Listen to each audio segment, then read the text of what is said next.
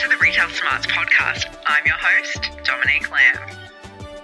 Today, we're incredibly lucky to be speaking to Emma Clegg and Molly Rogers from Jam the Label. And for any of our listeners who've been watching Australian Fashion Week, you would have seen just the incredible fashion show that these two girls put together. Um, you know, with a very, very diverse um, model range. It was just incredible and, and certainly Bec, who, you know, many of our listeners know, and I were lucky enough to be front and center there. And, you know, guys, I've got to tell you, the atmosphere was just incredible. I'm sure you could feel it as the designers and the creators, but I don't think, I just feel like nobody uh, could have left untouched by the sheer spectacle of what you created. It was just unbelievable. What was that experience like for you both? Thank you. Yeah, we keep saying to people we was so overwhelmed by the reactions we received from the runway, especially, yeah, from everyone that was there. I don't think we really thought about in the lead up what the response would be. We were just so focused on getting everything done, getting everything ready for the runway that we hadn't prepared ourselves emotionally for how amazing everyone's response would be. And, you know, afterwards we went backstage and everyone was crying, hugging us and saying that, you know, everyone was crying in the audience and a standing ovation. And um, yeah, we really didn't understand, I think, until probably a few hours later or even the next day, just how amazing that response was to get. Wow. And what was the kind of, I mean, how much work goes into putting a runway together? Uh, it was huge. And I think for us, it was our first ever runway. So such a sort of um, initial experience of that, but not only that, but it was Australian Fashion Week. So obviously so much more as well. Um, we sort of a couple of years ago we were like, oh, it would be really cool to do a runway. So we approached someone, we're talking about how we would go about it. And they were like, um, this is not that far away. And planning a runway is like planning a wedding. And everyone and I were like, oh, no, no, it can't be that bad. It can't be that much. But it, a lot went into it. Obviously, the garments, then the whole production side of it, models, especially because ours is a little bit different to a regular runway sort of goes about because we chose our models first and then designed bespoke outfits around their particular dressing needs. So that was sort of, that was even more involved than I think a usual runway. So we definitely, yeah, it was very involved. lots, yeah, lots. And I guess, you know, having done the runway, does that mean that those items become a line? Like, are they going to be something that you can purchase from your website? No doubt you're getting asked this a lot now because yeah. there's so many people there that have seen, you know, kind of what you have on offer.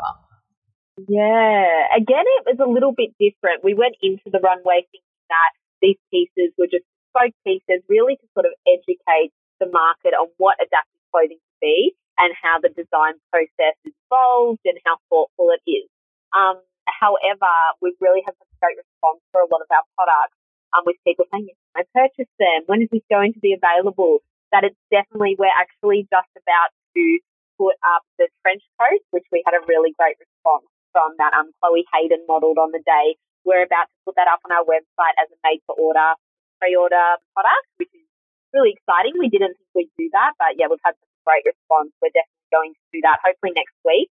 Um, and then the other products are really going to influence our next range. So hopefully later this year, we're going to be releasing our first sort of fashion forward range um, of products. And I think definitely the response we've had from the products runway is going to influence what our customers will see in that next range. It's so incredibly exciting. And I, and I guess for our listeners, I mean, what they might not know about both of you is, you know, that you're both occupational therapists, you both were disability workers, that this brand was born out of two people that are very close to your heart, Jack and Maddie. Tell me about Jack and Maddie. Yeah, sure. Molly worked with Jack. So I worked with Jack. I've known him he was around 11 years old. Um, and we sort of worked together throughout. So that's been the last sort of uh, six years that I've known him. Um, and so Maddie and Jack are both uh, have cerebral palsy and are wheelchair users, and so require assistance a lot of their sort of daily tasks. And Emma, yeah, worked with Maddie, and I worked with Jack, um, and we would help them sort of throughout their day with lots of different activities. And um, yeah, they're both sort of super bubbly, super happy. Um, Jack, yeah, is laughs and smiles all the time. Every time I talk about him, like I'll I'll talk to him this weekend and we'll say, Jack, you know, I talked about you on Friday and he just lights up and grins. He just yeah loves it, loves hearing all about you.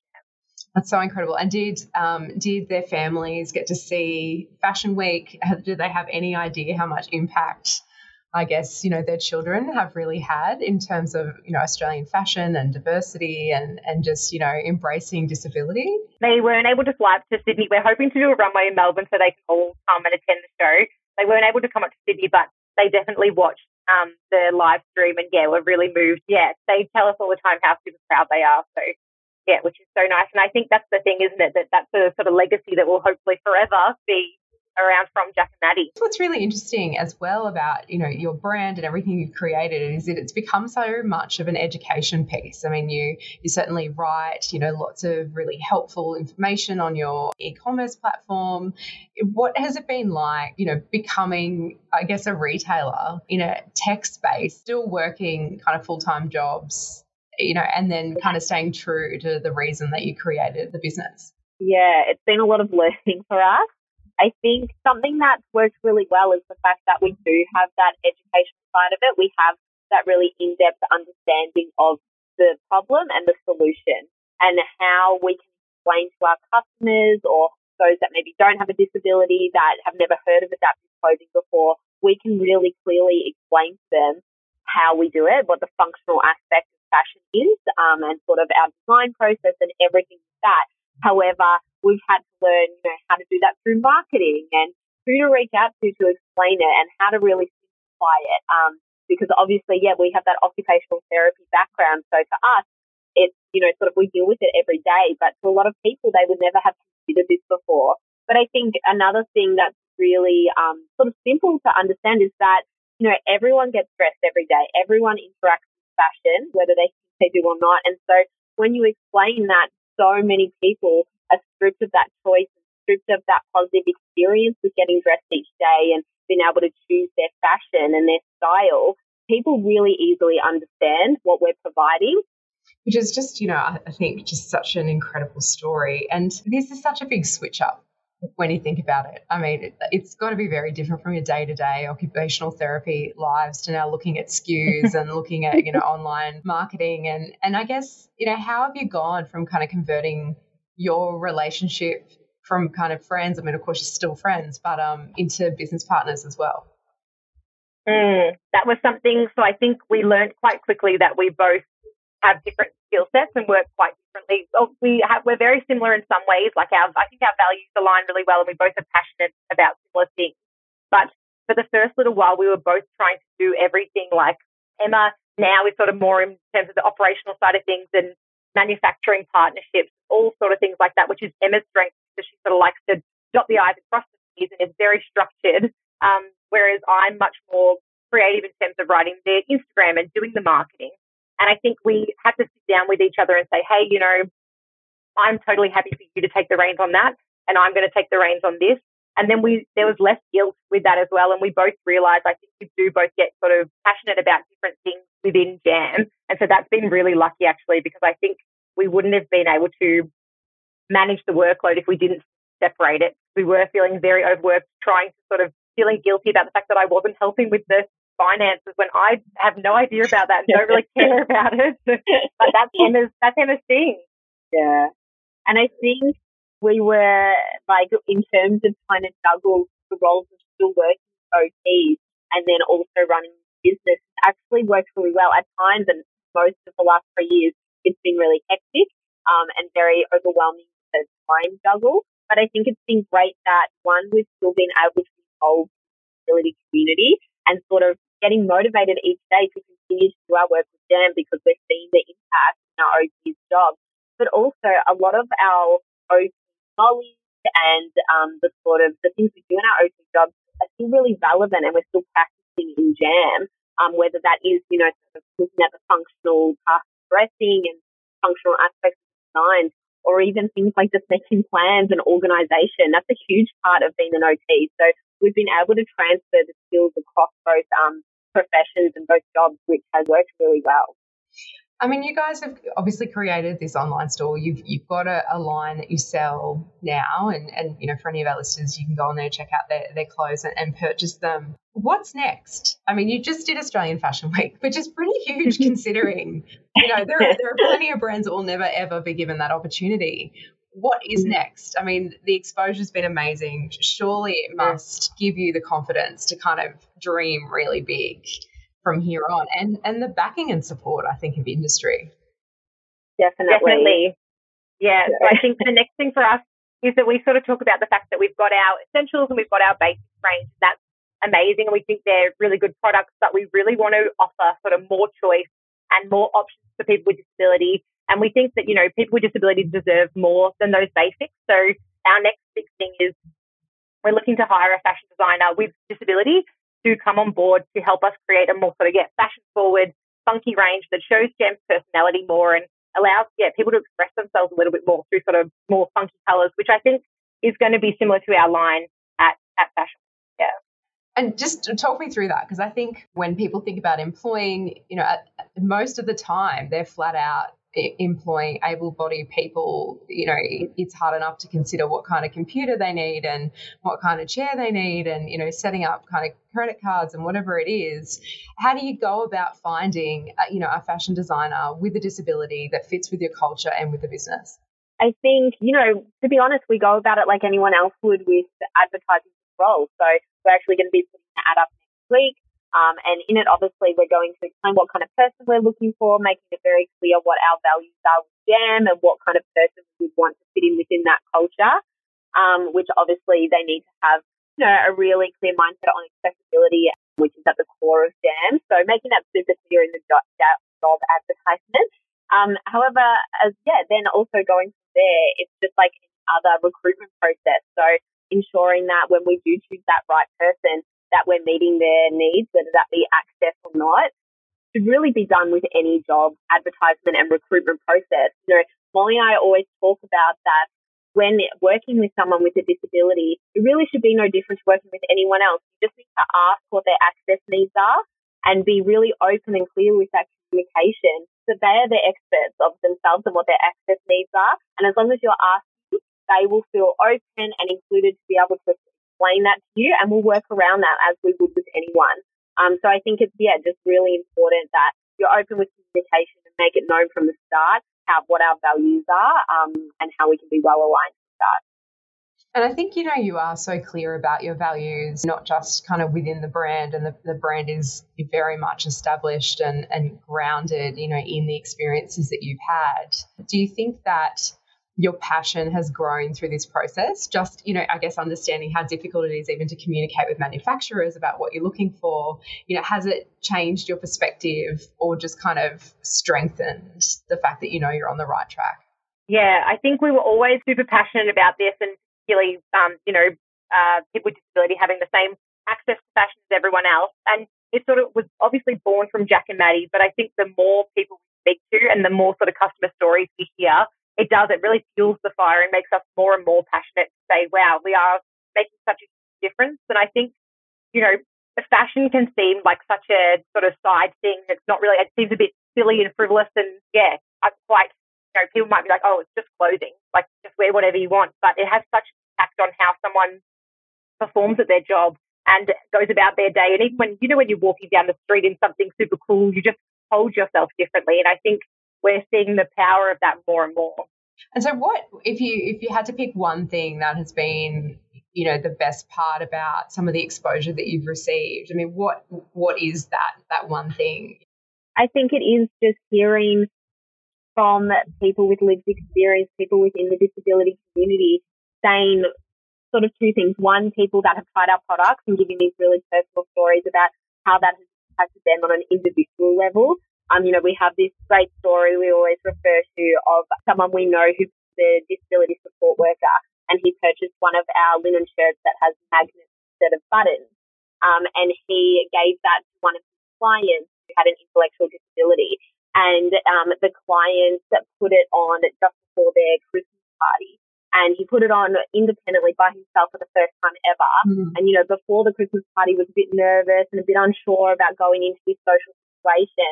And this guy who bought it for him said to us, you should have seen the difference between when he put the shirt on and then going into the party so confident and telling everyone, look at my shirt, I did it by myself. Like, huge. So that stories like that is what we love hearing and really keeps us going. But then it's also things like, you know, after Australian Fashion Week, seeing comments online and through the media of, again, people from the community saying, oh my gosh, I've never seen that representation on such a large scale and I feel seen for the first time. Or, you know, I read a comment from a mother who had an autistic daughter and she saw Chloe Hayden on the runway and she said, me and my daughter were both crying when we saw Chloe go down the runway because, you know, my daughter now thinks for the first time she can be seen in the fashion industry as an autistic person. So, you know, seeing comments like that really is the most meaningful to us and really just keeps us going um, and means so much. And so, do you think that, you know, in the future, can you see yourselves with bricks and mortar stores? Do you think it'll just be a bigger line? You know, what is the kind of next steps? Oh, it's, yeah, we, we're trying to figure this out at the moment. I think, I think we'd like to see sort of pop up stores and things like that because I think it is such an experience for people to be able to see our products and how they work and try them out in person. Um, I think that that's something important. We do things like expos and things at the moment, but I think the experience of shopping in line and even sort of showing brands because even going into a store can be quite inaccessible for people with disabilities. So to think that we would be able to sort of educate and showcase what a fully accessible store could look like could be quite a cool thing as well. So is there anyone else that you're aware of doing this? I mean, it's funny because I saw you guys pop up, and then of course I saw Kim Kardashian come out with exactly the same thing. And I was like, is she watching Australian Fashion Week? She's definitely copying you guys. But is this something that you've seen overseas before and then brought it back here? Or, I mean, obviously it comes from your experience with your clients, but, mm. you know. When we first started, we kind of, we put the OT framework to clothing and was like, oh, we can't adapt the way it has done, you adapt the equipment. And we're like, oh, we'll adapt the clothing. And then we looked into it and we are like, okay, we're, we're not the first people to think of this concept. However, at the time, so that was in 2017, kind of thought of that idea. Um, Tommy Hilfiger has just released his, or was just about to release his adaptive range just in America. And we were like, okay, it's starting to be done mostly in America and a little bit in Europe at that time. Um, but we couldn't find anything in Australia that was something that young adults like us would want to wear. Um, and so we thought, how is this not a huge market in Australia? Um, and I think we were really well timed that when we started, people were just starting to think about what inclusivity and diversity meant within fashion. And I still think we've got a long way to go, but I think people are slowly starting to understand within the Australian market what that means authentically um, and how people with disability fit within that. So although there are starting to be more brands. In Australia, it's such a small category.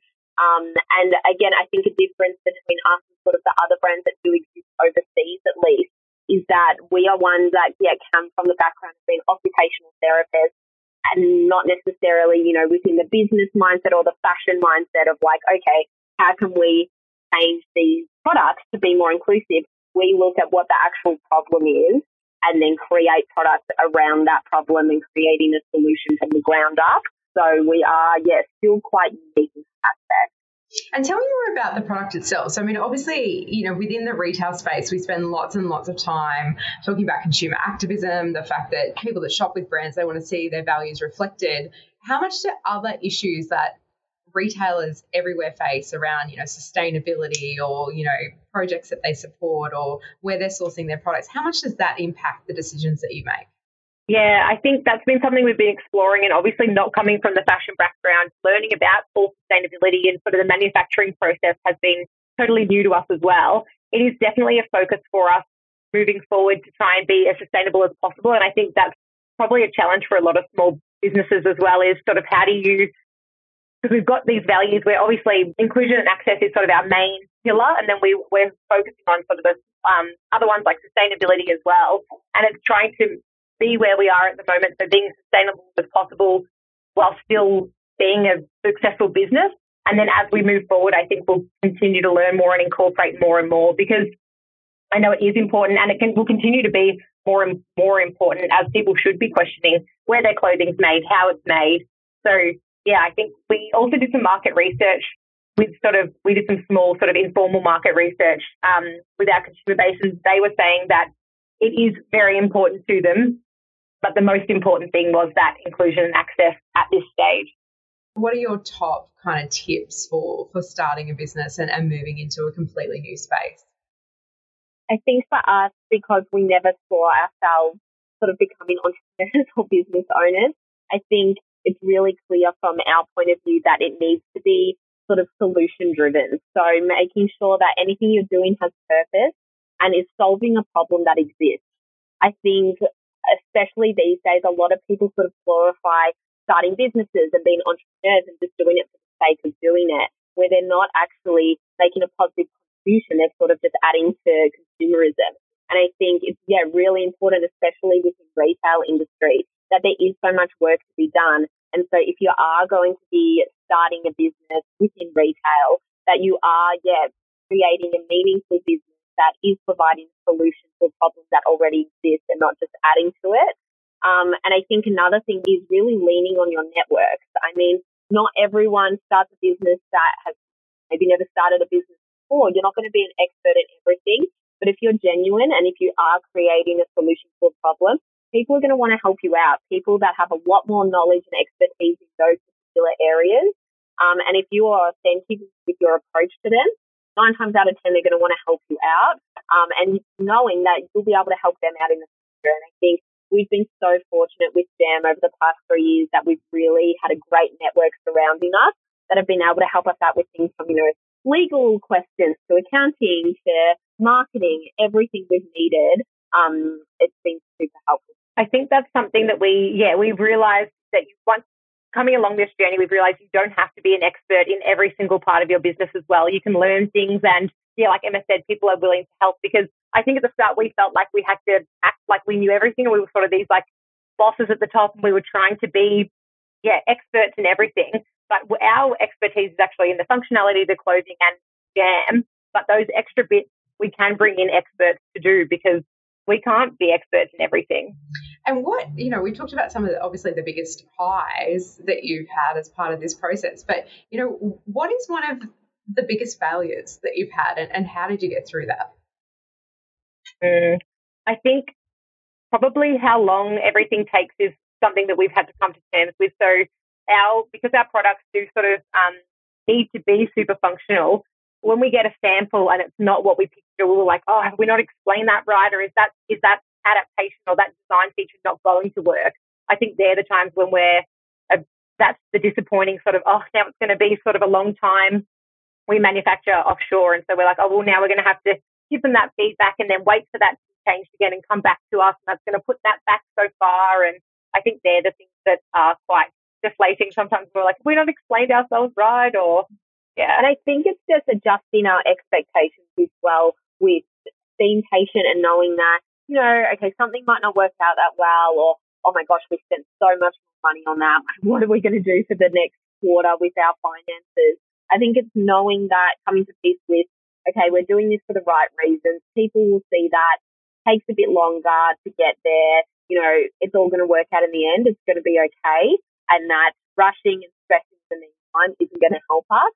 What will be, will be. And I think it's taken, and we're still learning that, but I think it's taken us the last three years to really be like, okay, this might be a really stressful situation and we might think it's the worst thing ever. But in a month or two, we'll look back and be like, oh, we got through that okay. And like, what's the impact been long term? Nothing because people still come to us saying, giving us great feedback and still wanting to be involved. Um, so yeah, it's really adjusting our expectations and learning how to let things go. And you know, I think that that's you know such an incredible message. You know, for anyone, whether or not they're kind of running a business or whether they're working a job or you know whatever it is. I mean, obviously, you know, this too shall pass, um, mm. and it's you know or hopefully we're all not getting tattoos with that at, at this point. Yeah. I think, I think, you know, it, it's interesting because you've had such success based on such authenticity, but yet, you know, what people don't necessarily understand is that you've also had the same stresses as other people, which of course, you know, cash flow or supply chain issues or manufacturers. You know, what impact did COVID have in terms of getting your product on shore? It's funny, COVID when it was happening, people kept saying to us, oh, has this impacted our We'd be like, this hasn't impacted us negatively at all. Like, it's, it's been fine. We've had extra time to work from home, blah, blah, blah. But now we're seeing the ripple effects. Um, so we, about half of our products are a little bit more manufactured in China. Mm. And with what's happening in China at the moment and recently, it's been really difficult to get in and out. Um, and yeah, the time frames um, and the cost as well. You know, the cost slowly increasing over time. And I think what a lot of people might not realize is that we are, are still a very you know, we're still ordering minimum orders, minimum order quantities for all of our products. Um, and so, you know, people see us on Australian Fashion Week and all this great media, which is amazing. But I think they forget that we're in a really unique position that we've got this huge platform, but we're still a small business like anyone else. Like it's just Molly and I in the business at the moment. You know, we're still working other jobs, work pretty much seven days a week. And so stuff with COVID and any little thing has a huge impact on us um, and has a flow on effect for the rest of our business. So small. And how did you manage your well-being then? I mean, obviously working all the time. You know, you love what you do, which is very, very helpful. But you know, how do you manage kind of looking after yourself in that process? I think that's where we're very lucky that there is two of us. So we've always got someone to sort of chat through things and bounce off things. And we both have very different triggers as well. I think we've got very yeah. different things that stress us out. So if I'm quite overwhelmed by something or flustered about something, Emma's like, hey, take time, go for a run or do whatever you need to do. I'm going to handle these emails. And then similarly, if Emma's quite frantic about something, I'm normally feeling okay about it. So I think we are, we, we always speak about how lucky we are that there's two of us. Um, because yeah, I think that we both are able to give each other space when we need it and we're able to sort of talk through things with each other. So at the end of these podcasts, I always ask people the same question, and it is, "What are you reading and or what are you watching at the moment?" Mm-hmm. So go. um, reading. I just finished reading um, "Say Hello" by Carly Findlay, who is a disability advocate. Her biography, which is a really amazing read for insight of maybe a different perspective to someone with disability. Um, so that was a really good read. Great. What are you watching? I gifted. Yeah, that's it. I, I gave that to Emma as a present. Uh, yeah, yeah. That's good as you. So I'm glad you've. I'm glad you've read it. Yeah. so, what are you reading, Molly? What am I reading? I'm listening to. Um, I actually just listened to what was it called, Emma? Emma Isaacs' book. Um, what is that? What's it called? Winging it? Mm-hmm. Because yeah. um, we got we got told by someone. Obviously, we don't come from that business background, mm. and so they were like, "This is a really good um, sort of insight into how to run your company, mm. all that sort of thing." So I've just finished that. Um, yeah, on an audiobook. Well, it's been amazing chatting to you both, and we're just so excited about the future for Jam the label and, and what's going to come. And, and we're also incredibly excited about you know the light that you've really shone on you know just what fashion can be and and also just inclusion. So thank you so much for everything that you're doing and and for your time. You know we've loved chatting to you. Thank you oh, thanks so much dom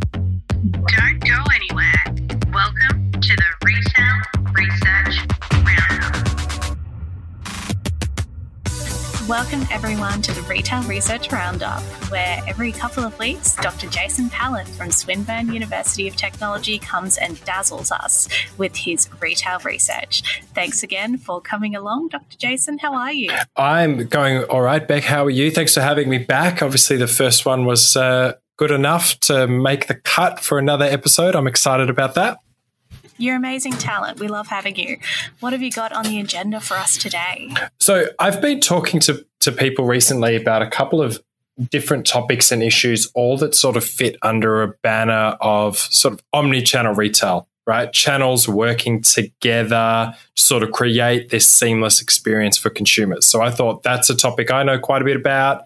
Let's dive into it, maybe see what some of the newer insights uh, around that space might be. How does that sound? Sounds great. All right, topic number one, let's go. All right, great. So the first one I found is quite big paper. It's in the Journal of Retailing, which again, as I've mentioned, is sort of the the top sort of ranked journal for retail within the academic space. The article is called Perceived Omnichannel Customer Experience, Concept, Measurement, and Impact. And the lead author is Syed Rahman from Macquarie University. So a local one, which I thought was good, or at least Australian. And what I thought was really interesting about this paper is obviously I co direct a group that focuses on customer experience, right? CX.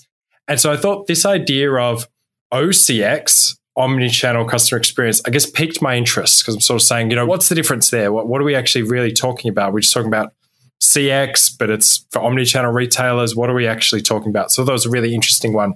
A lot of the times when we talk about CX, right, customer experience, we tend to be thinking about a single experience or a single channel.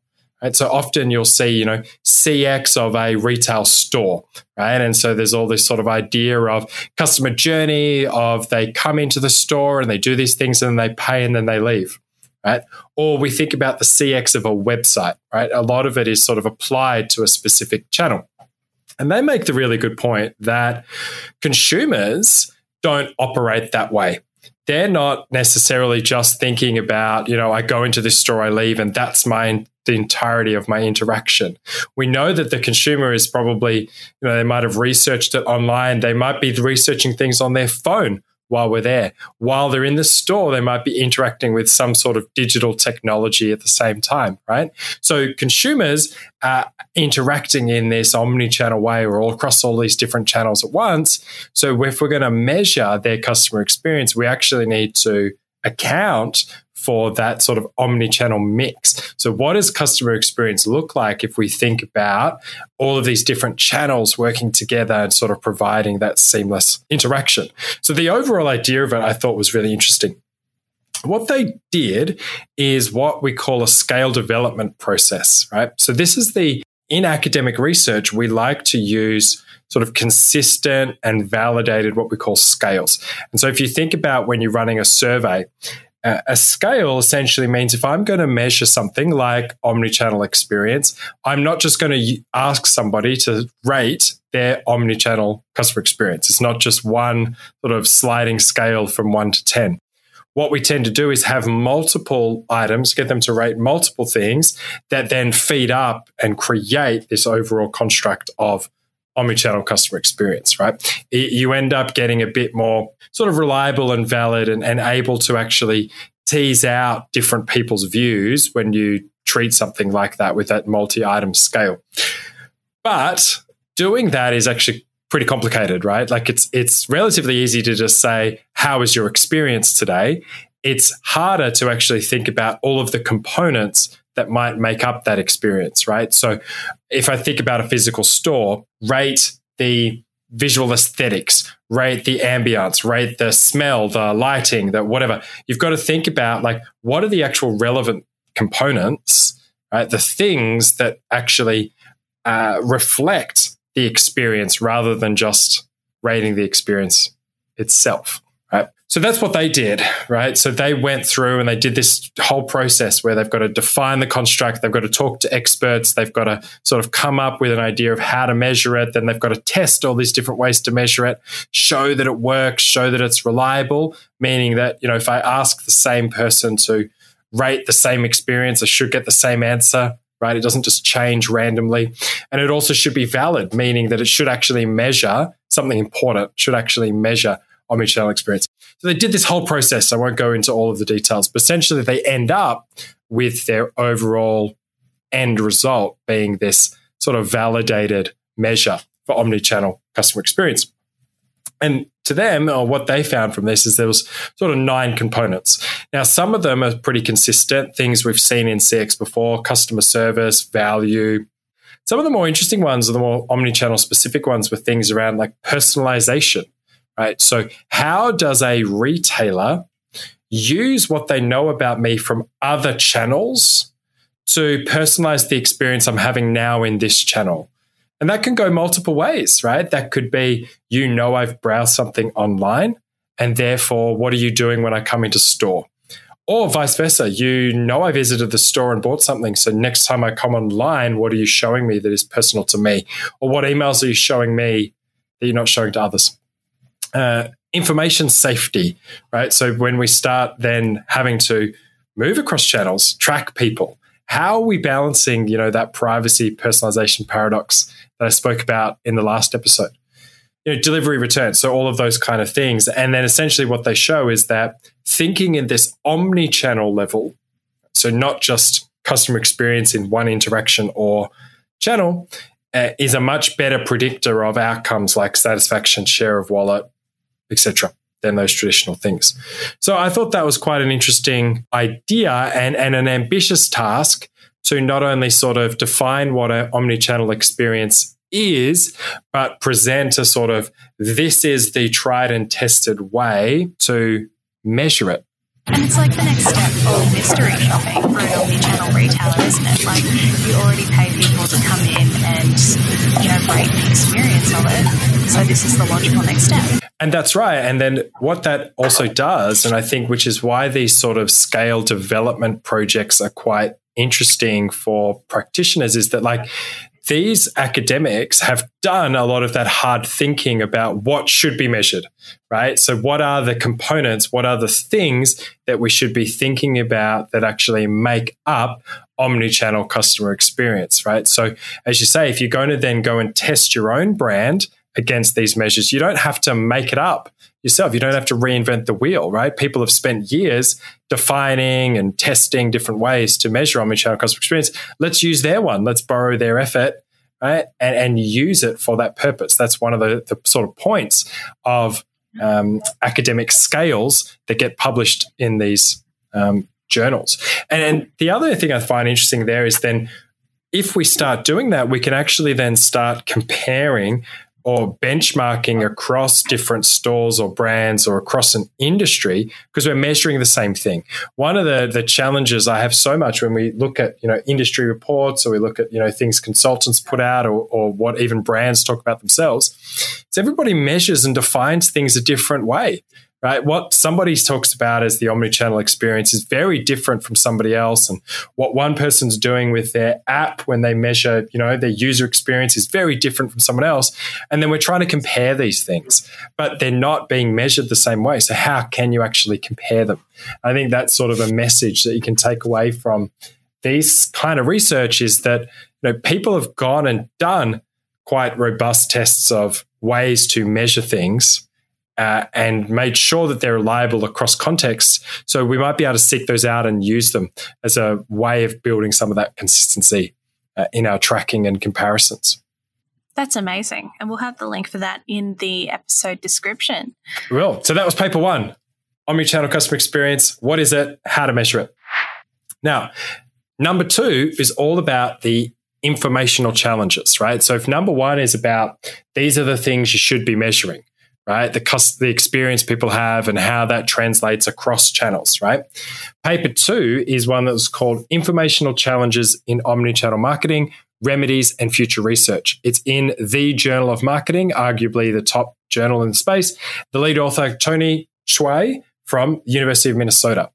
Now, what they're doing, which I thought was really interesting and almost a counterpoint in some ways to the first one, is they're saying omni-channel sounds and works great in theory and it, and it works you know when it works seamlessly it, it has a lot of benefits in practice but in reality it it's not often that it lives up to that ideal right? it's not often that brands are actually really creating this quote unquote seamless experience across channels right and the reason they say or there's sort of three reasons that they when they spoke to a bunch of senior leaders across different retailers and brands are saying, what are those reasons? They came up with three. One is just data, right? Challenges with either accessing it or really crucially, for thought was quite interesting one is even when brands have the data, they're not integrating it necessarily. So they've got one system that is collecting data about consumers in a physical store, and that is a different system and often from a different service provider or data provider than the website data is. Or you've got Google Analytics telling you about, you know, what's happening online. That doesn't connect with your point of sale system. So how can you actually like there's no way if you don't connect those systems to know that somebody has come from one channel to the next. So how are you going to offer them a seamless experience if you yourself don't even know that is what's happening? So massive challenge there. Second one was about attribution, right?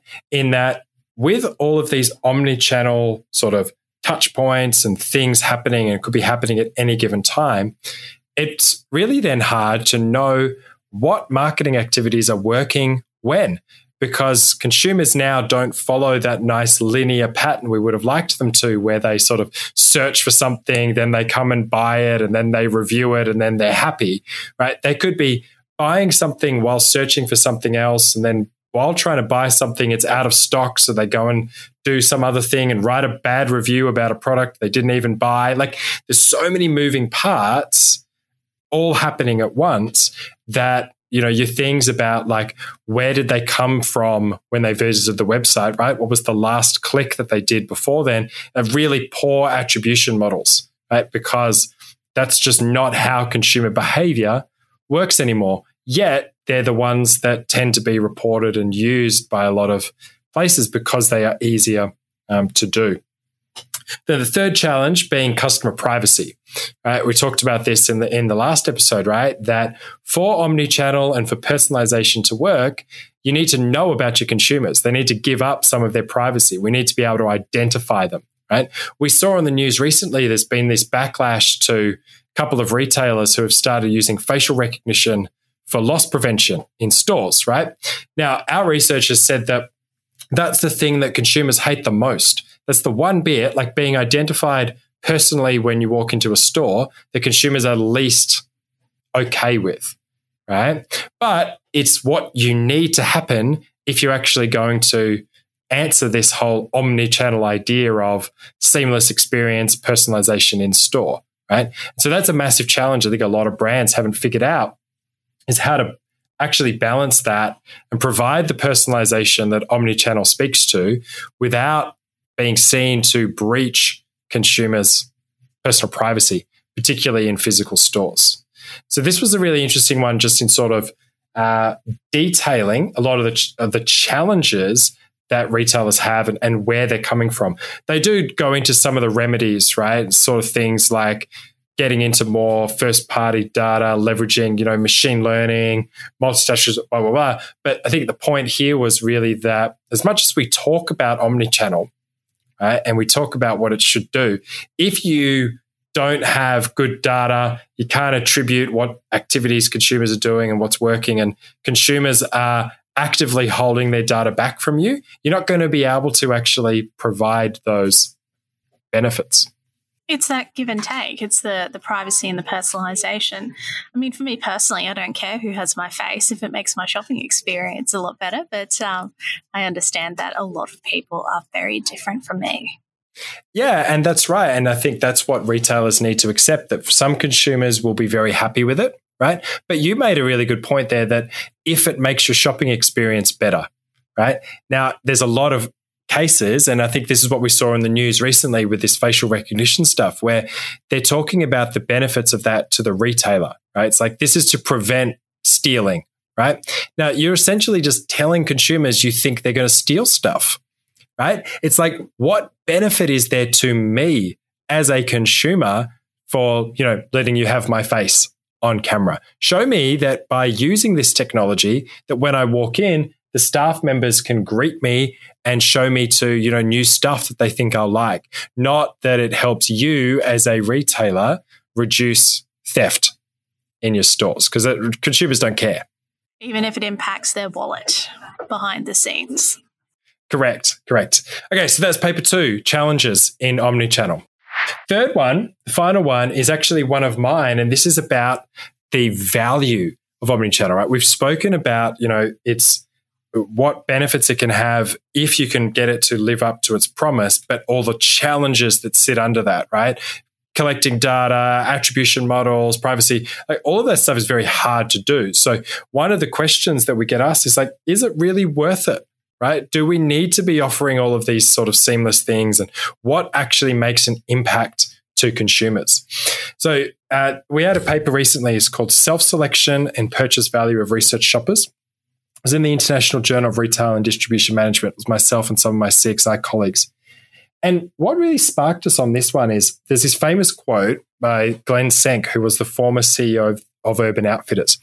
And he said, multi channel customers spend two to three times more than single channel shoppers. And consumers who engage with the company across three or more channels spend six times more than the average customer. Right? And so for a little while, that was being sort of, that was the opening to any presentation you would see about multi channel or omni channel retail. And it was used as evidence or justification that the investment is worth it, right? Like if we invest in this, you know, fancy new sort of omni channel system or something that we want to invest in, consumers will spend six times more. It's like totally worth it. Let's do it, right? Now, the big question that raises is though, why? Right? Why are people who engage with multiple channels spending more? And there's sort of two reasons it could be. One, which is what the quote implies, is that by engaging with multiple channels, you're encouraged to spend more. So you do, and you sort of get upsold and you increased your spending because of these multi channel or omni channel strategies, which would be great. The other sort of explanation is that when you're planning to spend a lot, right, or you're really engaged with a brand, you're more likely to then engage with multiple of their channels. Right? If I'm going to go and make a big purchase, I'm going to go and research it online and I might jump on social media and I might do a lot more than if I'm going to make a really small purchase. Now, what that does is it makes it appear like you know, high value purchases are using multiple channels and low value purchases are not. So therefore, it must be the channels. But actually, in fact, it's what we call this self selection problem. It's the fact that people who are engaged in a purchase, highly involved, and it's worth a lot of money are more likely to engage with a brand across multiple channels. They're more likely to search for it before they make purchase, etc., etc. Now, that doesn't mean that omni-channel strategies uh, don't have value. They absolutely do, and it's because that that is where the high value customers are. Right. So it's like that actually tells you that you need these strategies because people will look for them if they're going to make high value purchases or if they're really engaged in a product category. But the message here is that we can't expect that, you know, flicking on a new omni-channel strategy is going to suddenly lead to consumers spending six times more, right? It might have an incremental small impact, but more what it's going to do is help you attract those customers who are looking for that engagement across multiple channels or those omni-channel strategies because they were planning higher purchases. It's a little bit of sort of mental arithmetic and jumping through some some mental gymnastics, but it's an important point, right? That don't expect these strategies to suddenly make consumers spend more, but rather use them as a way to service those high value customers. No, it absolutely makes sense. If I'm planning on buying a car or a fridge or something, of course I'm looking it up. But if you're the savvy retailer who has marketing that follow me everywhere I go across the internet, I mean, it's far more likely that I am going to end up going there because you just top of mind yeah, and it's a little bit of that idea of meet customers where they are, right? Customers now engage in a multi-channel or omni-channel way. So we need those strategies to find those customers, help those customers convert to your brand rather than your competitors. Again, we, we can't think about it. I guess a common thread through all of these papers is omni-channel is not like a magic strategy that's suddenly going to make a business profitable. It's more like it's it's now an essential part of being a retailer right? We need to get it right, right? And there's a lot of challenges to doing it, but it's not going to suddenly save uh, a business. So that's it. Some some retail research roundup on omni-channel retail. Well, I feel like I've learned a lot today. Thank you so much for your time. And we will see you next episode of Retail Research Roundup. Pleasure as always. Thank you for having me.